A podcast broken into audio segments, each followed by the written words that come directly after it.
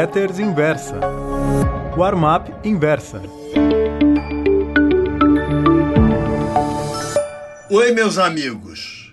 O título da Warm-up Pro de hoje é Obrigação Maior.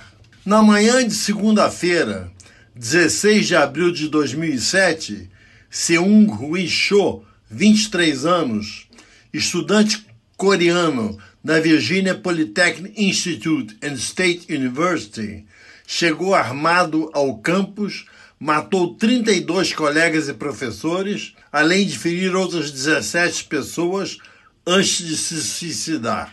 Isso aconteceu na cidade de Blacksburg, no estado americano da Virgínia. É difícil chegar a uma conclusão sobre os motivos que levam um jovem a cometer tal chacina. O certo é que ele tirava péssimas notas enquanto sua irmã se destacava nos estudos numa universidade da Carolina do Norte. Como esse tipo de acontecimento é comum nos Estados Unidos, não me impressionei muito com o massacre, apesar de suas dimensões. Mas uma notícia publicada nos jornais chamou minha atenção. Os pais de Seung Rui gastavam 70% do lucro da lavanderia que possuíam com os estudos dos filhos. Isso não é novidade na Coreia do Sul, onde a educação dos jovens representa a despesa e o encargo mais importante de uma família. Enquanto os pais poupam para a universidade dos filhos, os avós acompanham o desenvolvimento escolar deles. No Japão, na China, em Taiwan e Singapura, assim como em diversos outros países asiáticos, é a mesma coisa.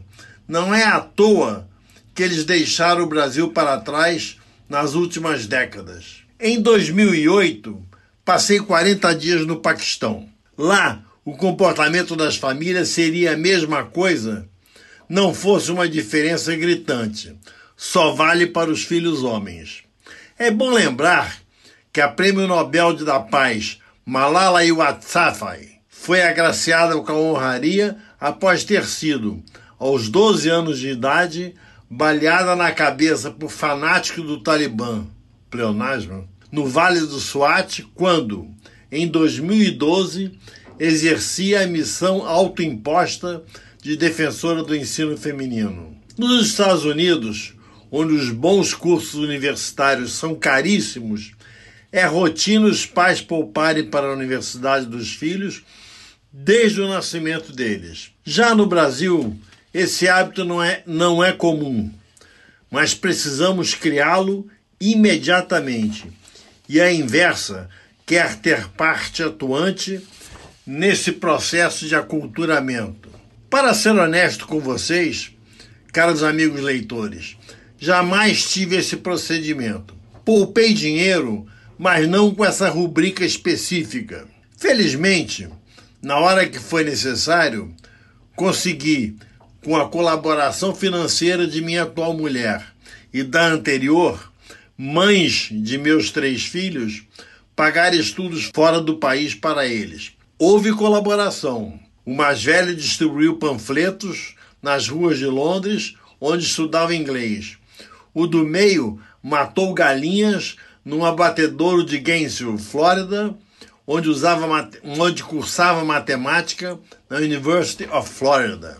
A caçula de meu segundo casamento, hoje cidadã britânica e ativista anti-Brexit, trabalhou em part-time job fazendo suco de frutas em uma lanchonete da City Londrina, enquanto obtinha seu mestrado em neurociência na University of Westminster. Muito mais importante do que deixar um apartamento para cada filho é poupar todos os meses, desde que o primeiro teste de gravidez dê positivo, para que eles próprios, lá adiante, possam materializar seus futuros. Educação completa é o maior patrimônio que uma pessoa pode ter. Garantir a dos filhos é sua obrigação maior. Muito obrigado.